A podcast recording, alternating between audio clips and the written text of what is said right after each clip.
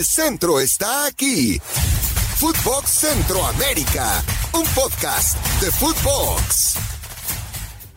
Hola, hola, bienvenidos a una nueva edición de Fútbol Centroamérica. Quedamos un poquito adeudados para presentarles esas otras selecciones centroamericanas que han estado presentes en una Copa del Mundo. José Hernández, venimos más que listos entonces para conocer el camino de los ticos y de los canaleros en las Copas del Mundo. ¿Cómo está, compañero, amigo? Bien, Carmen, ¿qué tal? ¿Cómo te va a ti? Este, espero que todos te ha pasado muy bien este fin de semana. Eh, bueno, sí, quedamos en deuda, ¿no? Nos emocionamos tanto hablando de, de nuestras selecciones de El Salvador, de Honduras, cómo les había ido en las Copas del Mundo y bueno, ah, tuvimos que hacer doble programa o una parte dos, por llamarlo de esa manera, y ahora toca el turno, ¿no? De hablar de, de dos selecciones que una me, me parece que es la que mejor imagen ha dejado en la Copa del Mundo eh, y que ha participado más en los últimos años. Y otra que, eh, a ver, los años 70, 80 este, no era tan protagonista, pero que últimamente desde 1990 para acá eh, ha cambiado y consiguió eh, su primer boleto a una Copa del Mundo. ¿no? Qué rico. Y mire, es que eh, no solo nos emocionamos hablando de nuestras elecciones, sino que también yo creo que Costa Rica merecía un capítulo casi que aparte, sobre todo porque han sido eh, cinco las participaciones. Ahora en 2022 tendrá esa sexta participación y no participaciones en las que únicamente llega a tomar ese cupo, sino que ha llegado a hacer cosas grandes. ¿Quiere que comencemos ya? Comencemos. Vamos, arrancamos con esa primera clasificación de Costa Rica. Como bien les dijimos en el episodio anterior, la primera selección centroamericana que fue un mundial fue El Salvador, pero Costa Rica lo hizo en el 90 y yo creo que queda claro que fue la primera que lo hizo sorprendiendo a propios y extraños. En Italia 90, que era su primera participación, le tocó nada más ni nada menos que están en el grupo de Brasil, Escocia y Suecia. Primero sorprendió porque le ganó a Escocia. Después evidentemente perdió frente a Brasil por la mínima, pero le ganó a Suecia con goles de Flores y de Medford y consiguió ir a los octavos de final. Imagínate, José, primera participación y consigue ese cuarto partido donde lamentablemente cae con la antigua Checoslovaquia 4 a 1. Pero me imagino que en los noventas lo que Costa Rica hizo ya marcaba un precedente. Sí, sí, sí, un precedente impresionante, especialmente, a ver, a ver, yo creo que no, no quiero sonar este, eh, como persona negativa que, nos, que me enfoco en, en, pequeños detalles, pero vamos a ser honestos, este, para una selección centroamericana clasificar a la Copa del Mundo en aquellos años, en 1990, ya eso ya era un gran logro. Eh, el siguiente objetivo me parece que tenía una selección es anotar el primer gol en una Copa del Mundo. Y el tercer objetivo quizás era conseguir un empate o una victoria. Bueno, los ticos lo hicieron todo en 1990. Ese sí. gol de Callazo contra Escocia, eh, ganan su primer partido. O sea, la verdad, la imagen que dejó Costa Rica en ese Mundial de Italia eh, fue, fue súper, súper positiva. Yo creo que todo el mundo futbolero se acuerda muy bien de aquella selección tica. No, tiene toda la razón, José, y lo digo esto con un poquito de entendimiento ante lo duro que es, eh, porque clasificarse ya es duro, pero luego llegar y competir también lo es. Mire, Honduras ha ido tres veces y no ha ganado ni un solo partido. O sea, no es fácil y Costa Rica desde el 90 ya sorprendía un poco con esa línea eh, de una selección que iba a buscar hacer grandes cosas. Lamentablemente, José, eh, usted me, una pregunta, a título personal, ¿se acuerda usted de ese Mundial del 90 de Costa Rica? Sí, sí, me acuerdo. Lo, lo, viví acá en los Estados Unidos, pero estuvo muy pendiente este, y obviamente pendiente de lo que hacía Costa Rica, que era la, la selección que representaba a toda Centroamérica, ¿no? Claro, totalmente. Eh, después de esa participación en el 90, tardaría un poquillo, 12 años, eh, para volver a otra Copa del Mundo y fue la de Corea y Japón 2002. Ahí hicieron una gran eliminatoria, estaban bajo el mando de Guimaraes y la suerte le vuelve a tocar a Costa Rica enfrentarse ante Brasil, que además venía de ser la campeona, ¿no? Eh, Turquía era el otro rival del grupo y también estaba China, que justamente estaba debutando y Turquía venía de una ausencia de casi 48 años. En el primer partido sorprenden y le ganan a China. 2 a 0. Sí. Después el empate con Turquía y luego le dan la pelea. Guanchope y Gómez marcan eh, los dos goles de Costa Rica que al final acaba cayendo 5 a 2 ante Brasil y ahí acaba eliminada en la fase de grupos. Pero una vez más vuelven a conseguir por lo menos el objetivo, marcar y ganar al menos un partido. Sí, sí, sí, correcto. Le ganan a China ese 2 a 0 en el partido inaugural con goles de, de la Bala Gómez y de Mauricio Wright. Eh, luego contra Turquía, bien lo dices tú, Carmen, el empate, eh, Parks es el que anota para los ticos. Y de nuevo Brasil, ¿no? Y bueno, contra Brasil, si le anotas un gol, y no es que trate de nuevo de ser, sonar negativo ni nada, pero ya eso ya, es, mucho, ¿no? Eh, los ticos anotaron dos, Pablo César Guanchope y la bala Gómez de nuevo, así que la bala se despidió de, ese mundial eh, con dos anotaciones. A, partir de ahí yo creo que ya surge una Costa Rica un poco más estable. Eh, tendría ausencia, sí, pero, pero también de cierta manera yo creo que esta Costa Rica del 2002, que termina siendo evidentemente la base del 2006, ¿no?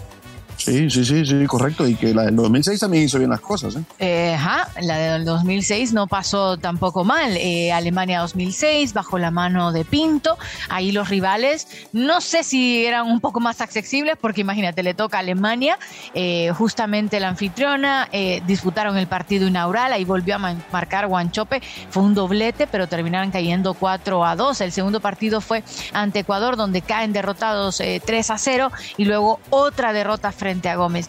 Yo, yo creería que a pesar de que llegaron a la madurez y alcanzaron un segundo mundial consecutivo con una misma base, no fue la mejor participación de, Costa Rica. No, yo creo que la de, la de 1990 hasta ese momento era, era la que resaltaba, Carmen. Eh, lo conseguido en esa primera participación en una Copa del Mundo por parte de los ticos eh, fue lo mejor hasta ese momento. Pero igual, eh, le había tocado un grupo, me parece complejo, mixto. El Alemania es Alemania, Polonia siempre va a ser difícil. Y quizás los ticos pensaron, bueno, contra Ecuador tal vez. Y ese Ecuador era la de Suárez, ¿no? Las cosas del destino y la vida, sí. ¿no? Sí, sí, las cosas del, destino. Y ese Ecuador era otro Ecuador también. Sí, era otra Ecuador totalmente. Eh, a ver, en 2010, José. Eh, caen en el repechaje ante Uruguay, eh, lo pasaron muy mal, era la, la, opción de tener otra selección de CONCACAF en la Copa del Mundo y no lo consiguen con una generación que lo que tocó fue un poco un recambio. Y con el recambio yo creo que sí llegó esa participación alucinante, que es la que todos recordamos de Brasil y usted la recuerda muy perfectamente porque la vivió de primera mano. Sí, la de Brasil la recuerdo muy bien, este, y recuerdo muy bien también ese partido eh, donde queda eliminada la, selección de Costa Rica, pero, pero vamos por partes, si te parece, en ese grupo de, Costa Rica, porque eh, también estaba muy, pero muy complicado ese grupo. En ese grupo estaba Uruguay, Italia, Inglaterra, así como lo escucharon. Desde que salió el sorteo se catalogó como el grupo de la muerte. Habían tres equipos de alto nivel. Costa Rica una palabra que odio decirla, pero bueno, al final es la que se entiende, lamentablemente, entre comillas, la cenicienta del grupo. Y yo creo que eh, de alguna manera eso le acabó sirviendo porque llegó sin ninguna presión. En el primer partido sorprenden con esa victoria, creo que había un repechaje de 2010 todavía ahí metido entre ceja y ceja, y consiguen la victoria 3 a 1 frente a Uruguay. También le ganan a Italia por la mínima, ya clasificados al siguiente partido, empatan sin goles ante Inglaterra y sorprenden. Y luego en octavos eh, toca el partido frente a Grecia, donde acaba definiéndose por penales tras el 1 a 1 en tiempo reglamentario y avanzan a cuartos de final. El tan ansiado quinto partido, ahí el turno pues es un poco diferente, se enfrentan ante Países Bajos, eh, el partido acaba sin goles y luego en la tanda de penales pues Costa Rica tiene que decirle adiós al Mundial de Brasil, no sin antes haber dejado una imagen alucinante y haber ubicado en la atmósfera mundial a jugadores que luego acabarían moviéndose a grandes clubes y haciendo historia también. Sí, era la Costa Rica de, Joel Campbell, era la Costa Rica de, Oscar Duarte, eh, el defensor nicaragüense costarricense. Eh, era la Costa Rica que, dependía mucho de un Brian Ruiz, de un Celso Borges que, que ya lo conocíamos, pero que deja una excelente imagen en esa Copa del Mundo. Y mira, eh, cierto, arranca muy bien, porque lo importante siempre en una, en una competencia, especialmente tan corta como es una Copa del Mundo, tienes que sacar un resultado positivo en el primer partido y Costa Rica lo consiguió con ese 3 a 1 sobre Uruguay. Eh, yo de lo que recuerdo de esa Costa Rica, porque me tocó vivirlo, estuve en ese partido eh, cubriendo, fue el partido contra Países Bajos en, en Salvador Bahía, en Arena Fontenova, lo recuerdo, con, tengo todos los recuerdos en mi cabeza como que si fue ayer. Eh, recuerdo cuando Países Bajos decide cambiar a su arquero, sale Silicen, que era el titular, ingresa Tim Krul eh, y Tim Krul se convierte en la gran figura porque eh, le para dos penales a, los ticos, el fallo de Brian Ruiz y de Umaña. y ahí se quedaba Costa Rica, ¿no? Eliminada en, tanda de penales, era la Costa Rica dirigida por, por Pinto, aquella Holanda o aquel país bajo con, con Van Persie, con Robin, con Snyder, con Kaut, eh, una verdadera selección. Sí, y, y, mira, ya, ya, más a título solo deportivo, yo, yo recuerdo eh, haber visto, por ejemplo, el partido de Italia con unos compañeros de, del canal italianos, y es que nadie se lo podía creer. Y recuerdo las portadas de los diarios cuando también la derrota ante Uruguay, o sea, y hablo de los diarios internacionales, o sea, nadie daba por hecho que esto ocurriera. Bueno, sabemos que es el Mundial y sabemos que siempre hay sorpresas. Y Costa Rica queda claro que fue la gran sorpresa de de, 2014 y sobre todo la proyección de Navas, ¿no? que hizo, hizo cuanto pudo para frenar todas las embestidas que, sufrieron a lo largo de los partidos y acabó yéndose para el Madrid, incluidos otros grandes jugadores que también ficharon. Yo creo que esa selección de Costa Rica, José, tuvo que haber sido una de, no sé si la más, pero una de las más legionarias. Sí, prácticamente toda la base estaba afuera, ella fue de Europa o Estados Unidos. Yo creo que sí. Eh, bueno, Keylor Nava ya estaba en el Levante, creo, para esa e- época, si no me falla la memoria. Y ahí es cuando Florentino lo ve y dice, me lo lleva. Sí, sí, sí, claro. la, típica de Florentino, ¿no? Todos los jugadores que brillan en la Copa del Mundo los termina contratando. Pero sí, eh, no, esa selección de Costa Rica dejó una excelente imagen. Yo me recuerdo saliendo de la sala de prensa eh, en el estadio, mirar a, los colegas costarricenses llorar tristes por la eliminación, por la derrota, obviamente pero yo me le acerqué a un par que no, honestamente no sé quién era, no era Jorge Martínez, nuestro amigo, porque no era Jorge, pero le dije a un par de colegas haiticos, siéntanse orgullosos, siéntanse orgullosos hasta dónde han llegado. Eh, perder de esta manera duele, sí, claro, ¿no? Pero, uff, lo que había hecho Costa Rica hasta ese momento eh, yo creo que va a ser difícil para que otra selección de, Centroamérica lo Y yo entiendo que nosotros amamos este deporte, eh, pero también hay realidades, ¿no? Y, ya clasificar al Mundial tiene que ser una victoria para muchas selecciones que no es que llegan a pasear, intentan competir, pero compiten a lo que les da. O sea, hay otras selecciones que son de momento las favoritas y las que están llamadas a hacer otro tipo de cosas. Costa Rica no estaba llamada más que ir a celebrar y disfrutar y tratar de competir a su nivel en el grupo de la muerte y sorprendió a todos. Así que bien dicho, José, ese mensaje que usted envió, porque eh, sí es de sentirse orgulloso y yo creo que hasta el día de hoy seguimos utilizando esa comparación y, va a faltar mucho tiempo para que una selección centroamericana pueda, pueda igualar un poco lo que, lo que consiguió. Costa Rica en 2014. Eh, se vuelven a clasificar al siguiente mundial, a Rusia 2018, eh, una eliminatoria también interesante. Mm, otro día vamos a hablar del tema de las eliminatorias. En este caso, la vida y el destino. Otra en su quinta participación por tercera vez. El rival era Brasil, ¿eh? también estaba Serbia en el grupo y Suiza. Ahí caen frente a Serbia, caen frente a Brasil y empatan ante Suiza. yo creo que realmente quedó una sensación como de deuda, ¿no? Porque, porque venía siendo un poquito la misma generación, ¿no? Y, al final otro técnico sí, pero no se, no se sintieron las cosas bien, habían muchos problemas a la interna de la selección, un recambio, varios jugadores que ya estaban de salida, otros que querían forzar todavía la continuidad y no es la participación de enorgullecerse. No sé si tan igual como la de Alemania, pero, pero no la mejor. Sí, no, los ticos en Rusia, a ver, clasificaron, ya, insisto, para una selección de Centroamérica clasificar ya es el gran objetivo, ¿no? El caer en el primer partido ante Serbia con gol de Alexander Kolarov, este, fue un golpe muy, muy fuerte para ellos. Luego vendría el examen más difícil, donde Coutinho y Neymar le dieron la victoria a Brasil. Y ya contra Suiza, ya sabes, ¿no? Jugás con menos presión, eh, sales un poco más a divertirte y Waston eh, eh, fue el único jugador costarricense que anotó en esa Copa del Mundo porque el otro gol de Suiza fue autogol. De Sommer. Eh, ahora, el objetivo es Qatar. No lo consiguen por la vía directa en, un año en el que Canadá da un paso al frente.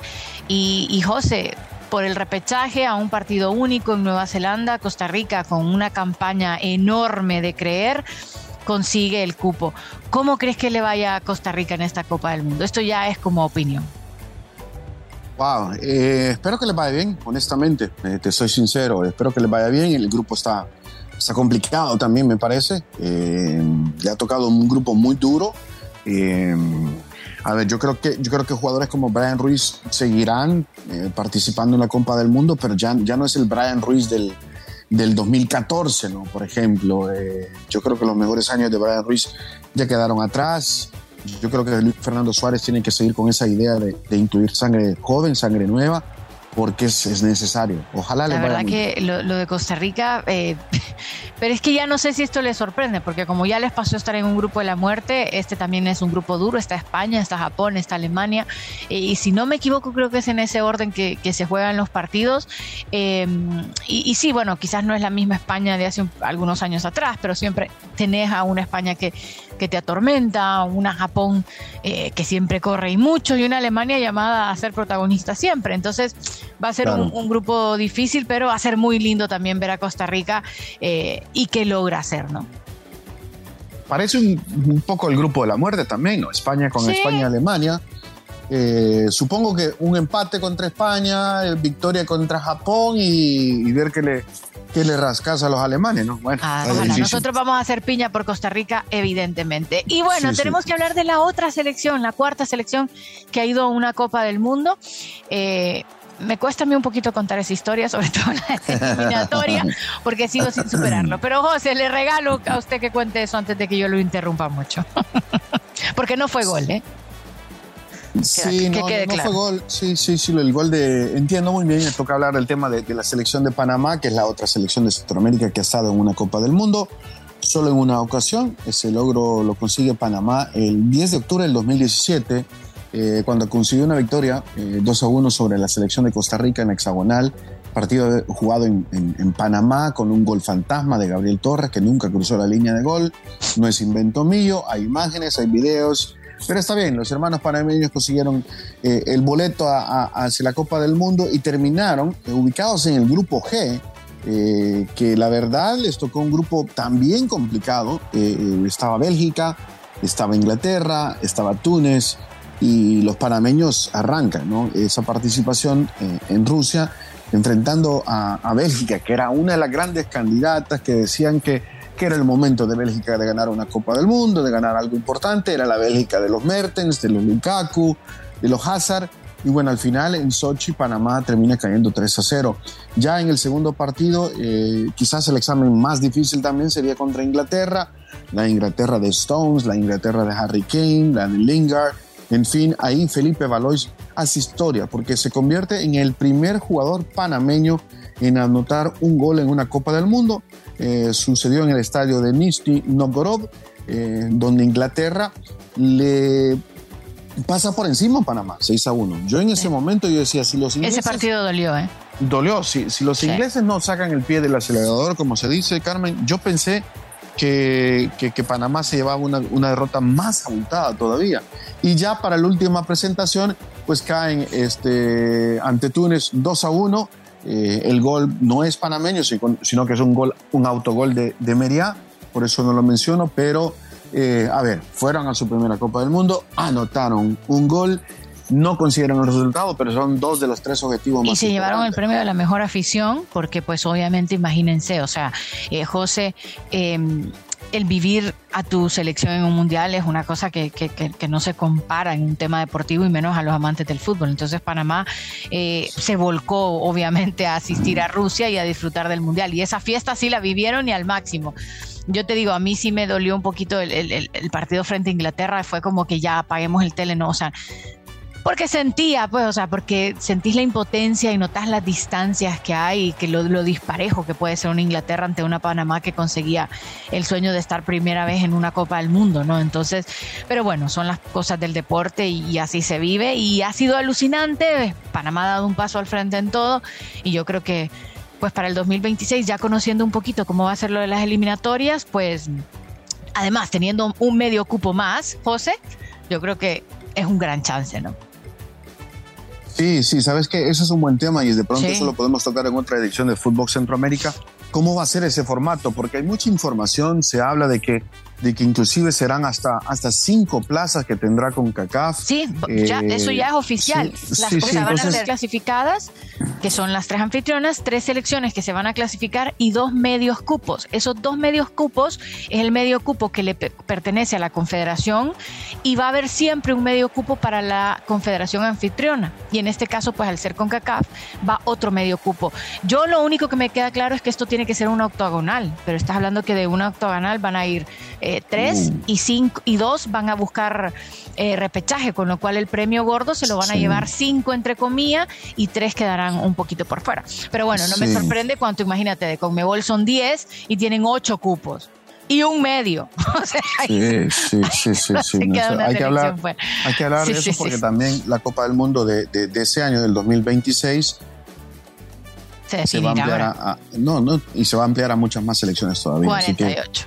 Pero eso será en otro día, Sí, es que nos emocionamos un poquito hablando del Mundial. Bueno, José, se nos ha ido el tiempo, se nos pasó volando un poquito recordando y, haciendo este viaje por el pasado. Sí, sí, dos selecciones que dejaron este, buena imagen. Eh, Costa Rica que sigue siendo la selección centroamericana a, seguir a, sus pasos. Digo, digo, Honduras, El Salvador, Panamá, Guatemala deberían igualar, ¿no? O imitar lo que hacen los ticos, como dicen y Panamá que regresó, que fue a una Copa del Mundo por primera vez, Carmen. Listo, bueno, hasta la próxima. No se les olvide escuchar siempre nuestros nuevos episodios lunes y viernes de Fútbol Centroamérica. Hasta la próxima. Esto fue Footbox Centroamérica, un podcast exclusivo de Footbox.